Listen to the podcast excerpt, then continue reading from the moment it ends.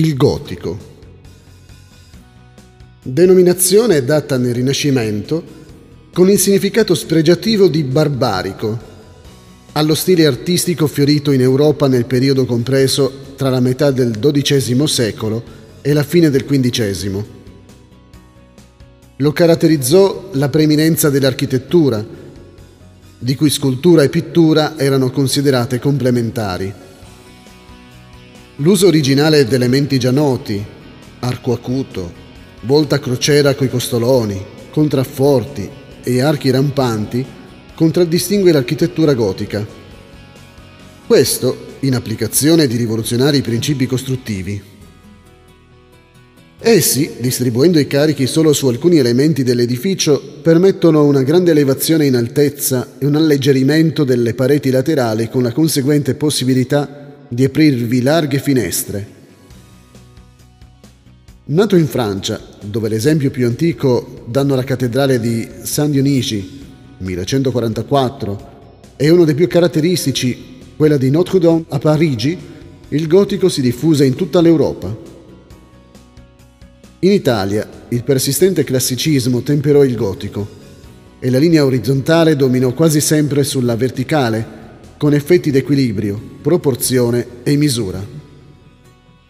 Ne sono esempi la chiesa di Santa Maria del Fiore a Firenze, il Duomo di Siena e quello d'Orvieto.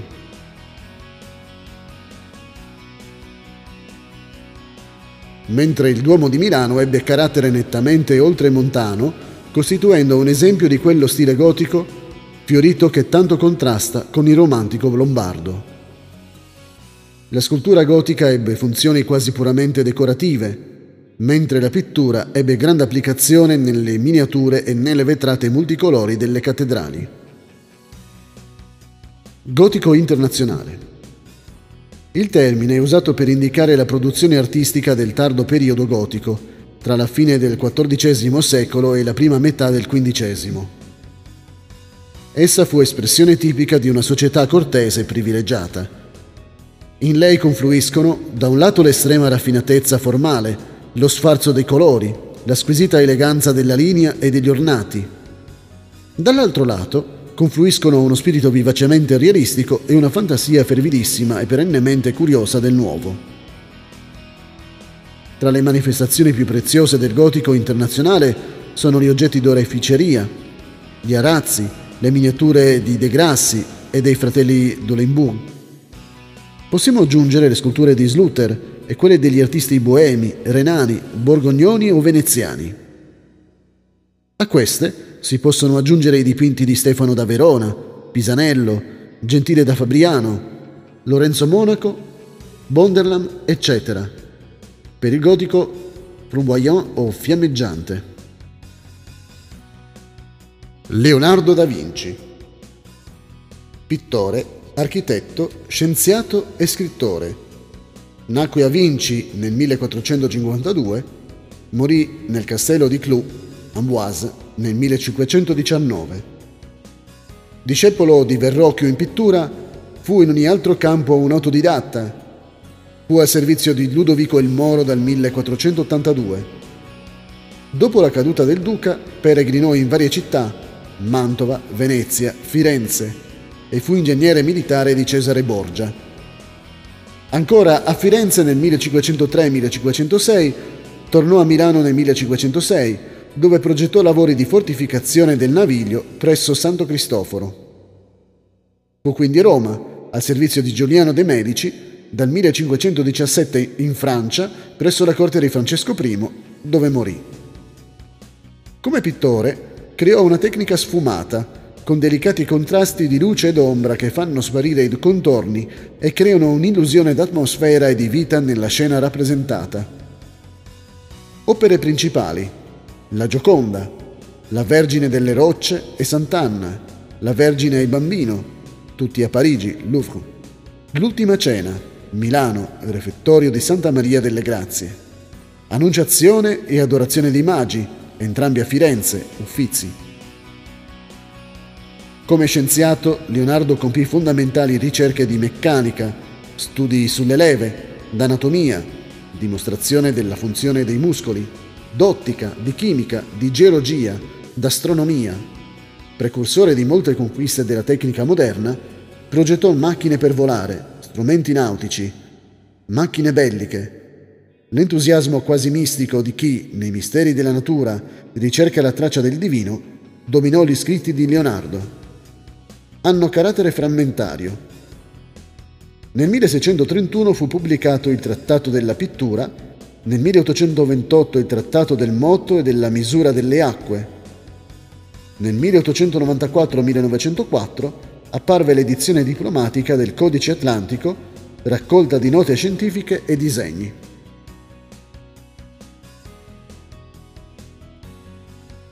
Michelangelo Buonarroti, scultore, pittore, architetto. Nato a Caprese nel 1475, morto a Roma nel 1564. Giovinetto visse alla corte di Lorenzo il Magnifico a Firenze ove tornò dopo aver soggiornato a Venezia, a Bologna, a Roma. Chiamato nel 1505 dal Papa Giulio II, fu poi al servizio di Leone X e di Clemente VII. Cacciati i medici da Firenze, fu al servizio della Repubblica per fortificare la città. Dal 1534 si stabilì definitivamente a Roma. Si formò attraverso lo studio delle opere di Donatello e di Jacopo della Quercia, per la scultura e di Giotto e Masaccio per la pittura. Sintetizzò nella sua arte tutti i valori del Rinascimento, preannunciando e preparando per molti versi la nascita del barocco. Nella scultura, che predilesse fra tutte le arti, espresse con estremo vigore la sua visione plastica tormentata e drammatica, la stessa che domina nelle sue opere di pittura. Quanto alla sua opera d'architetto, il movimento di masse che l'anima è già di tanto barocco. Michelangelo fu anche poeta e i suoi versi ispirati dall'amicizia per Vittorio Colonna sono un interessantissimo documento della sua tormentata vita interiore. Rime, postume, 1623. Opere di scultura. Madonna della Scala, 1489-1494, Firenze, Casa Buonarroti. Pietà, 1499, Roma, San Pietro. Davide, 1501-1504, Firenze, Accademia. Due prigioni, 1513, Parigi, Louvre. Mosè, 1516, Roma, San Pietro in Vincoli. Tombe di Lorenzo e Giuliano de' Medici con le allegorie della notte, del giorno, dell'aurora e del vespero. 1530-1534, Firenze, Sacrestia Nuova di San Lorenzo. Pietà Rondannini, 1550-1555, Milano, Museo del Castello. Opere di pittura, Sacra Famiglia, 1505, Firenze, Uffizi. Affreschi con storie dell'Antico Testamento, Profeti, Sibille, 1508-1512. Roma, Cappella Sistina, Giudizio Universale, 1513-1541, Roma, Cappella Sistina. Opere d'architettura e urbanistica, Sacrestia Nuova di San Lorenzo, 1524-1534, e Biblioteca Laurenziana, 1526, a Firenze. Cupola di San Pietro, Palazzo Farnese. Sistemazione della Piazza del Campidoglio, Porta Pia, a Roma. I recenti restauri in Sistina hanno, secondo molti critici, messo in luce Michelangelo nuovo, riscoperto nella sua sensibilità squisitamente pittorica per il colore. Spesso Michelangelo si riferì all'antico mito classico. Egli fondò lo stile del non finito con la pietà di San Pietro.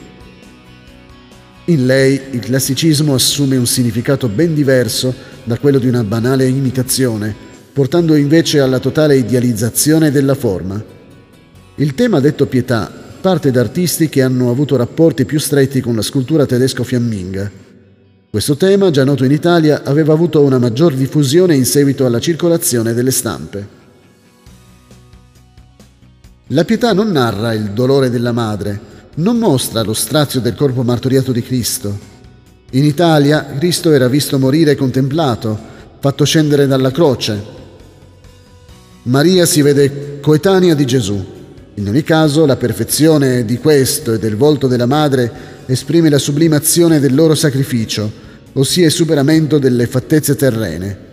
A chi, in maniera realistica, gli faceva osservare l'estrema giovinezza della madre in confronto al figlio, Michelangelo poteva replicare di aver voluto rendere la castità di lei. Maria e Gesù sono visti dormienti. Davide, in Davide, si vede nella sua potenza. Il re Davide, infatti, con le mani uccise Golia.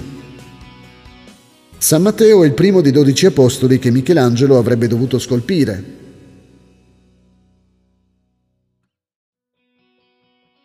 Ma lo lasciò incompiuto. È un'opera finita non finita, per permettere la propria immaginazione. Michelangelo, pessimista e depresso, si rende conto che la sua vita è pessimista. In pratica non trovò lo scopo della vita. Nella sagrestia nuova, nella basilica di San Lorenzo, statue dei defunti si contemplano parzialmente entro nicchie sovrastanti, quasi per indicare che tutte queste parti, non isolate l'una dall'altra, stanno unitariamente fuoriuscendo dal fondo. Sia la forma saliente della copertura dei sepolcri, sia il movimento avvolgente dei ricambiamenti. Ripreso dalle immagini sedute di sopra, assicurano la continuità fra loro. Qui le quattro statue non vogliono essere un monito affinché l'uomo ricordi che la breve vita terrena è in funzione dell'aldilà.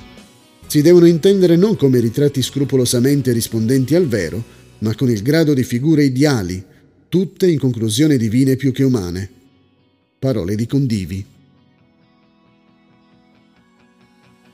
Raffaello Sanzio Raffaello Sanzio, pittore e architetto, nato a Rubino nel 1483 e morto a Roma nel 1520.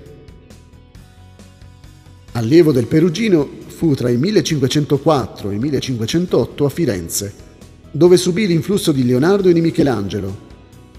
Chiamato a Roma nel 1508 da Papa Giulio II, su segnalazione del Bramante, di cui fu discepolo come architetto, affrescò le stanze vaticane tra il 1508 e il 1517 e quindi, per incarico di Leone X, le logge vaticane dal 1517 al 1519. Alla morte del Bramante lo sostituì nella sovrintendenza ai lavori per l'erezione della Basilica di San Pietro. Raffaello maturò uno stile basato sull'armonia delle forme classiche, sulla chiarezza dell'ordine compositivo e della struttura spaziale, sulla naturalezza espressiva e sulla varietà psicologica di origine leonardesca. Opere Sposalizio della Vergine 1504 Milano Brera Deposizione 1507 Roma Galleria Borghese Madonna del Cardellino circa 1507 Firenze Uffizi Disputa del Sacramento 1511-1512 Vaticano, stanza della segnatura. Trionfo di Galatea, 1511, Roma, Farnesina. Leone X coi cardinali Giulio de Medici e Luigi de Rossi, 1519, Firenze, Uffizi.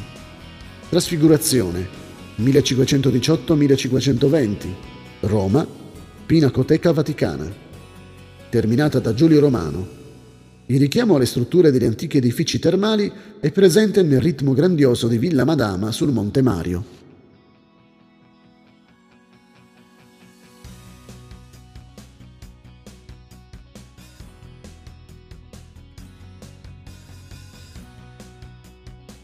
Giorgione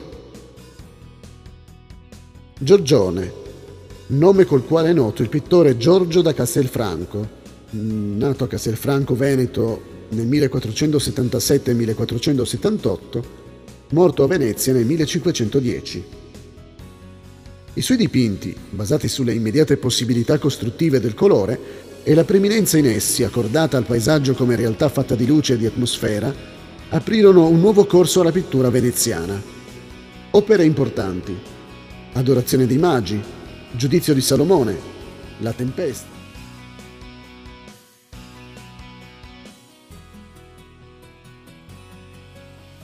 i tre filosofi,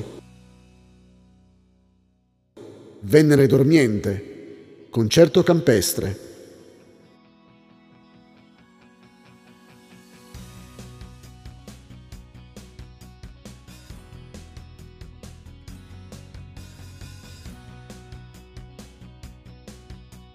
Tiziano.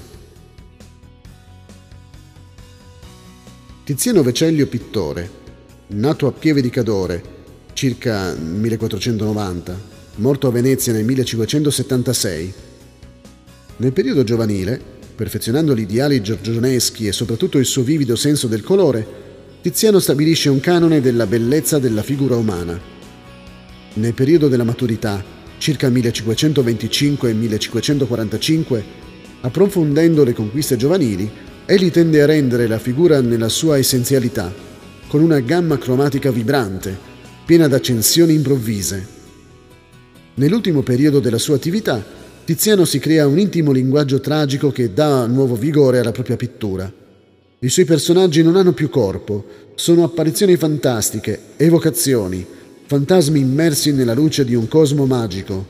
Tintoretto, Rembrandt, El Greco e molti altri ascoltarono questo linguaggio, sfuggito alla totalità degli imitatori contemporanei. Sue opere famose.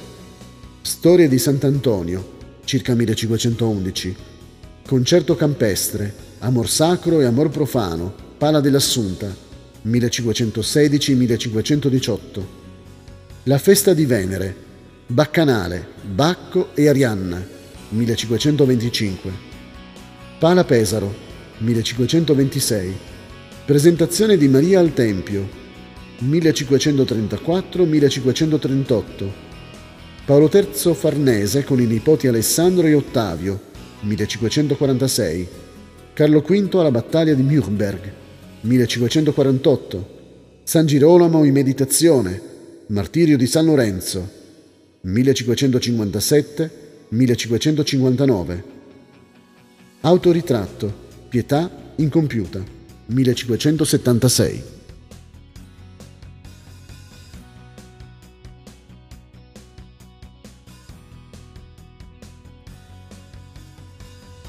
Correggio. Correggio.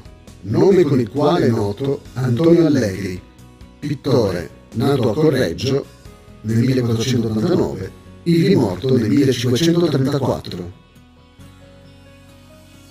Formatosi nell'ambiente della Mantegna, si accostò poi a più sfumate e moderne invenzioni chiaroscurali d'origine leonardesca, creando dipinti di intensa ricchezza psicologica e di misterioso calore cromatico. Opere famose Madonna di San Girolamo, affreschi a Parma, volta della Camera di San Paolo, cupola del Duomo e di San Giovanni Evangelista.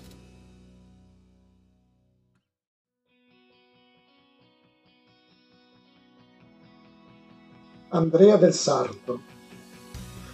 Andrea del Sarto, nato a Firenze nel 1486, ivi morto nel 1530.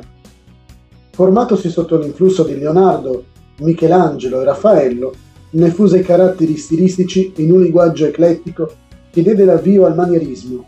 Opere famose: Storia di San Filippo Benizzi, 1510, Firenze, Sant'Annunziata.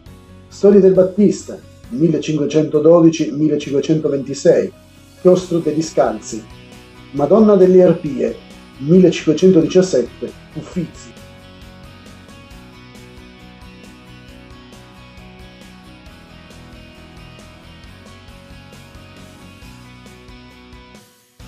Giorgio Vasari, pittore, architetto e scrittore d'arte nato ad Arezzo nel 1511, morto a Firenze nel 1574.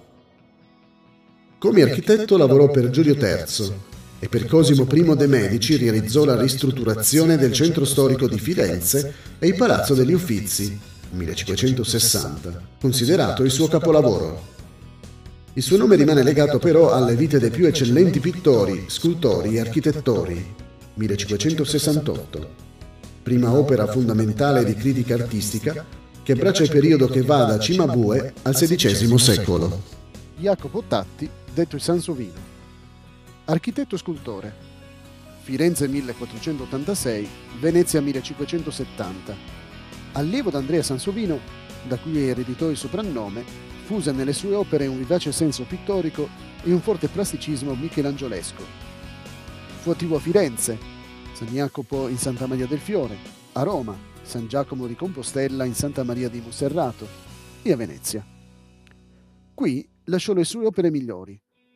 Completamento delle Procurazie Vecchie, Palazzo della Zecca, Scuola della Misericordia, Loggetta di San Marco, Palazzo Corner, Libreria Marciana, Porta della Sagrestia di San Marco. Andrea di Pietro della Gondola, detto il Palladio. Architetto.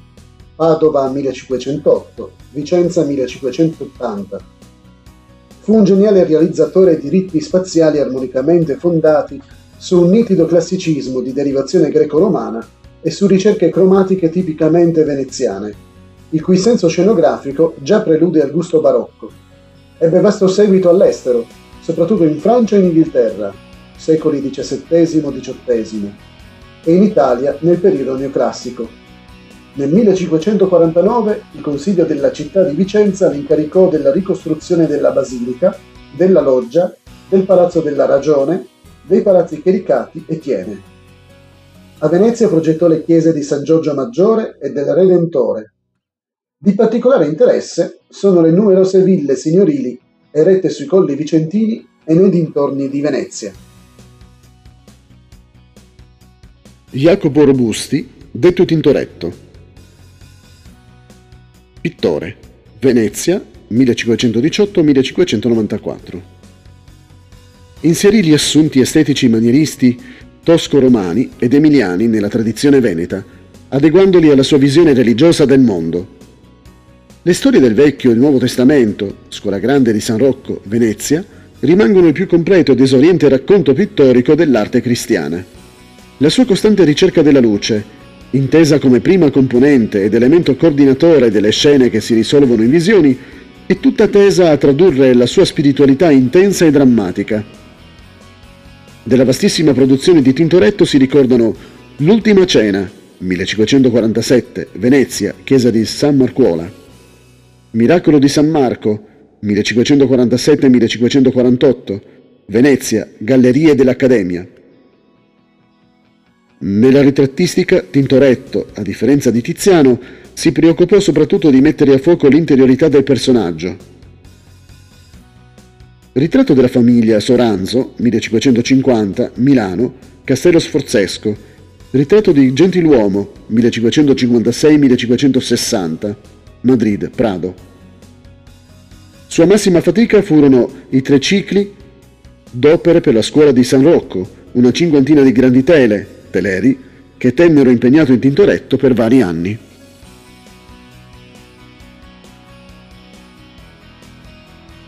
Paolo Cagliari, detto il Veronese.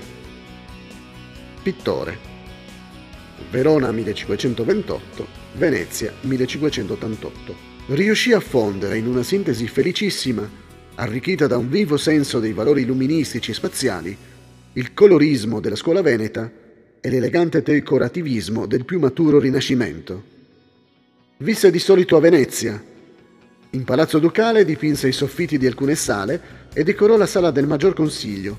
Eseguì affreschi in palazzi e chiese veneziane e numerose case di campagna del Veneto, tra cui Villa Barbaro a Maser. Opere famose sono Le nozze di Cana, Parigi, Louvre, Vittoria di Lepanto, Venezia, Palazzo Ducale. Albrecht Dürer, pittore e incisore tedesco, 1471-1528. Sua prima produzione combinò l'intensità espressiva delle correnti tardogotiche con un minuzioso realismo di derivazione fiamminga si accostò poi in Italia, 1495, e dal 1505 al 1506, alle esperienze formali del Rinascimento.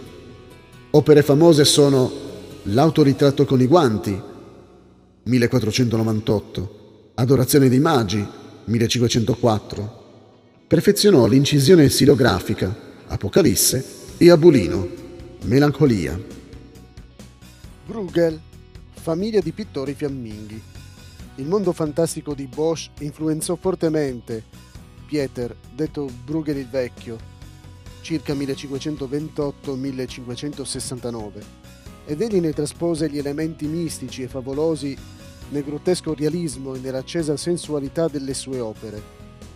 Opere famose sono La caduta d'Icaro e Adorazione dei Magi, Russet, Museo di Belle Arti, Contesa di Carnevale e Quaresima, Vienna, Consistorisches Museum, Trionfo della Morte, Madrid, Prado, Banchetto nuziale, Vienna, Consistorisches Museum, La parabola dei ciechi, Napoli, Capo di Monte.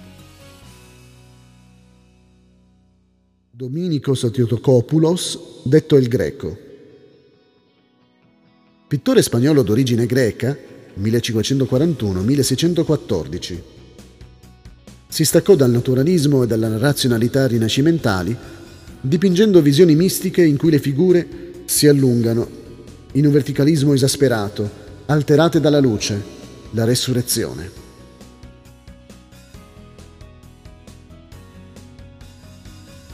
Il barocco è il periodo della storia della cultura che si situa tra la fine del Rinascimento e gli inizi dell'Illuminismo. Sull'origine del termine gli studiosi non sono concordi. Sull'origine del termine, sull'origine del termine gli studiosi non sono concordi. La critica straniera Weisbach Raymond propende per la derivazione dal portoghese barroco, indicante un tipo di perla di forma irregolare. Al contrario, gli studiosi italiani Croce e Calcaterra preferiscono la discendenza del termine barocco usato nella logica scolastica, per designare un tipo di sillogismo viziato dalla debolezza logica del suo contenuto. Arte. Lo stile barocco è sorto a Roma e poi si è diffuso in Europa. Ebbe come caratteristiche peculiari il movimento, la grandiosità, la ricerca dell'effetto scenografico e illusionistico, il senso nuovo dei valori illuministici e il gusto della decorazione, ottenuta mediante l'interazione tra pittura e scultura come strutture architettoniche. Fra i maggiori architetti, oltre a Bernini, sono Borromini, Pietro da Cortona, Vanvitelli, Juvara e Longhena.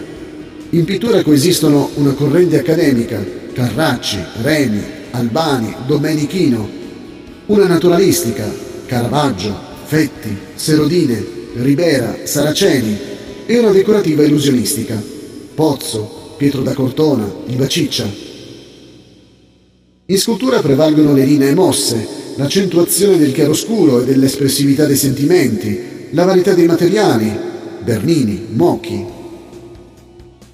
Tra gli artisti stranieri sono da ricordare in Francia Lorrain, Poussin, Vouet, Lenet, in Spagna Zulbaran, Velázquez, Murillo, nelle Fiandre in Olanda Rubens, Van Dyck, Hals, Vermeer, Rembrandt, nell'Europa centrale Fischer von Erlach, Lee von Hildenbrand, Neumann, Puppelmann.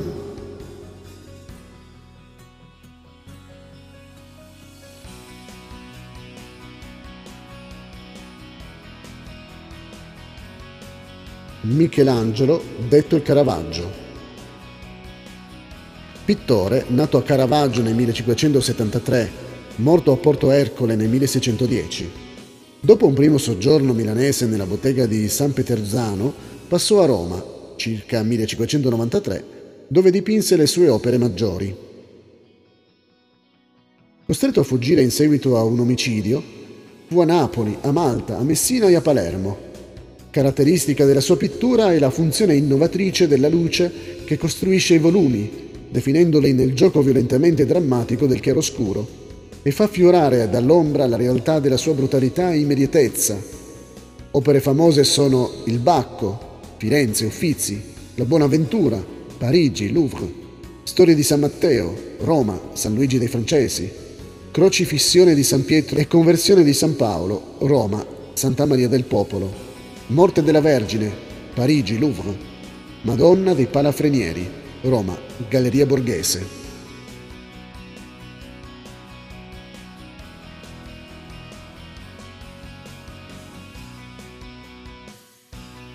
Gian Lorenzo Bernini Gian Lorenzo Bernini nacque a Napoli nel 1598 morì a Roma nel 1680. Architetto, scultore, pittore, scenografo e autore di teatro, fu la personalità artistica dominante del barocco italiano. Mise la sua eccezionale abilità tecnica al servizio di una gran fantasia e rinnovò la tipologia del ritratto e del busto marmoreo, della fontana e del monumento funebre. Figlio dello scultore manierista Pietro Bernini, Gian Lorenzo fu artista precoce. Tra il 1619 e il 1625 scolpì quattro gruppi per il cardinale Scipione Borghese, tra i quali lo splendido Apollo e Daphne, Galleria Borghese, Roma dimostrò di saper fondere in una visione coerente al suo tempo i maestri del Cinquecento e la cultura ellenistica. A differenza di quanto accadeva in passato, i suoi gruppi sono concepiti perché li ammiri un punto di vista di favore, ma non sacrificano nulla della drammaticità della scena. Al contrario, collocando le sculture contro apposite pareti e in luoghi scelti personalmente, Bernini impone allo spettatore un'osservazione particolare della sua opera, la più rappresentativa e luminosa possibile. In questo periodo iniziano anche i progetti architettonici. La facciata per la chiesa di Santa Bibiana, 1624-26, a Roma, e il sontuoso baldacchino di San Pietro, 1624-33. Il primo dei molti lavori eseguiti per la Basilica Pontificia nell'arco di 40 anni, al servizio di sette pontefici. Per Urbano VIII, 1628-47, e Alessandro VII 1671-78, Bernini realizzò anche i monumenti funebri, che con sculture a tutto tondo, bronzi e marmi policromi si distaccano dallo schema architettonico tradizionale. La cattedra di San Pietro 1657-66, dall'effetto molto scenografico, la decorazione di marmo delle navate e il celebre colonnato della piazza 1656-67 sono uno dei primi tentativi seicenteschi di legare in un progetto comune architettura e scultura. Bernini fu il primo scultore a sfruttare il potenziale drammatico della luce nei gruppi scultorei, come nell'Estasi di Santa Teresa, 1645-52, Cappella Cornaro, Santa Maria della Vittoria, Roma, nella quale una fonte luminosa naturale nascosta avrebbe illuminato la Santa e l'Angelo. Altresì i numerosi busti da lui eseguiti sono di un realismo drammatico persuasivo, sia se si tratta d'opere allegoriche, come le teste dell'anima dannata e dell'anima santa, entrambe 1619, Palazzo di Spagna a Roma, sia di ritratti come quelli del cardinale Scipione Borghese, 1632, Galleria Borghese, Roma, o di Luigi XIV, re di Francia, 1665, Versailles. Bernini disegnò anche molti edifici civili, il Palazzo Ludovisi, ora Palazzo Montecitorio, e il Palazzo Chigi a Roma, iniziati rispettivamente nel 1650 e nel 1664, e un progetto mai eseguito per il Louvre, che presentò a Luigi XIV nel 1665. Sono opera sua anche le chiese di Castel Gandolfo, 1658-61, con pianta a croce greca, e la chiesa dell'Assunta ad Arriccia, 1662-64, a pianta circolare. Un altro suo capolavoro d'architettura religiosa, Sant'Andrea al Quirinale, 1658-70, ha una pianta ovale sulla quale si innalza una cupola in bianco e oro.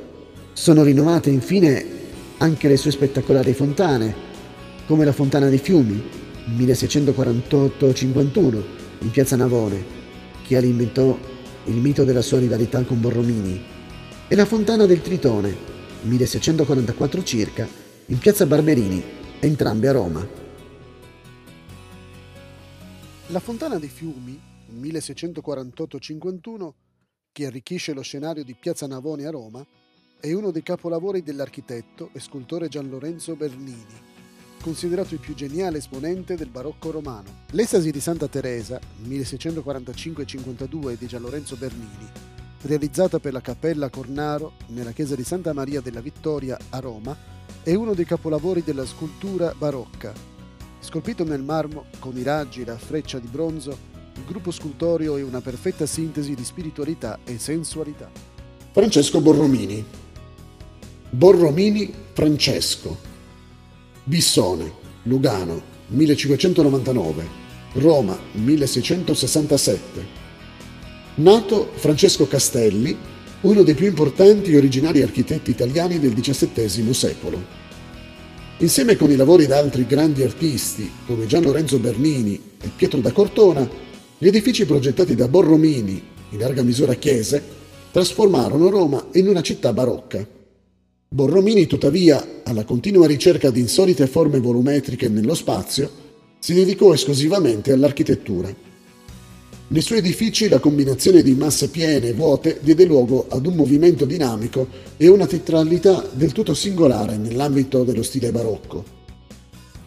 Più degli altri suoi contemporanei, Borromini riuscì a creare nelle sue architetture un effetto più fantastico che razionale. Questo grazie alla successione ritmica di pareti ondulate concave e convesse e all'adozione di piante innovative e insolite. Tuttavia non rifiutava il passato e le sue innovazioni estremizzavano i canoni dell'architettura classica e rinascimentale. Anche l'influsso di Michelangelo fu rilevante, come lui stesso ammise nel trattato Opus Architectonicum, scritto nel 1648. Era figlio forse di uno scapellino, professione che inizialmente anch'egli intraprese. Ebbe come primo lavoro, dopo l'arrivo a Roma nel 1621, quello di intagliatore e disegnatore per la nuova Basilica di San Pietro, sotto la direzione di Carlo Maderno. A questi piacque talmente l'abilità del giovane che decise di nominarlo supervisore dei lavori per la Basilica e per Palazzo Barberini. L'aspra rivalità tra Bernini e Borromini iniziò nel 1627, quando quest'ultimo ricevette l'incarico di decorare il baldacchino che sovrastava l'altare di San Pietro, disegnato da Bernini. Già nel 1634 a Borromini fu assegnato il primo vero lavoro architettonico. Il progetto della chiesa di San Carlo alle Quattro Fontane, 1634-1641, ultimò la facciata nel 1667. Realizzata con pianta ellittica ottenuta dalla combinazione di due triangoli equilateri e coperta da una cupola ovale, mostra già l'estrema attenzione per le proporzioni geometriche che determinò tutti i suoi successivi lavori. La facciata, più alta dell'edificio, con la sua alternanza di spazi concavi e convessi, costituisce uno degli esempi più eccentrici dell'arte barocca a Roma. Subito dopo, Borromini realizzò Santivo alla Sapienza, 1642-1660, oggi chiesa dell'Università di Roma, la cui pianta stella si ripete nell'innovativa cupola esagonale. E realizzò la facciata di Sant'Agnese a Piazza Navone, 1653-1657, che sostituì un precedente progetto di Carlo Rainaldi. Tra il 1646 e il 1649 Borromini rimodernò l'interno dell'antica basilica di San Giovanni Laterano secondo i canoni dello stile barocco. L'ultimo suo gran progetto fu il Collegio della Propaganda Fide, 1646-1660 circa, la sede centrale dei Gesuiti a Roma un immenso palazzo che esprimeva ancora una volta la sua unitaria concezione geometrica. La chiesa di San Carlo alle Quattro Fontane, a Roma, progettata nel 1634 da Francesco Borromini e costruita tra il 1638 e il 1641, è uno degli edifici più rappresentativi del barocco romano. La facciata elegantemente ondulata, con il suo ritmo concavo e convesso, si traduce all'interno in una pianta ovale. Esprime una forte tensione che rende magistralmente la drammaticità e il movimento tipici dell'architettura di questo periodo.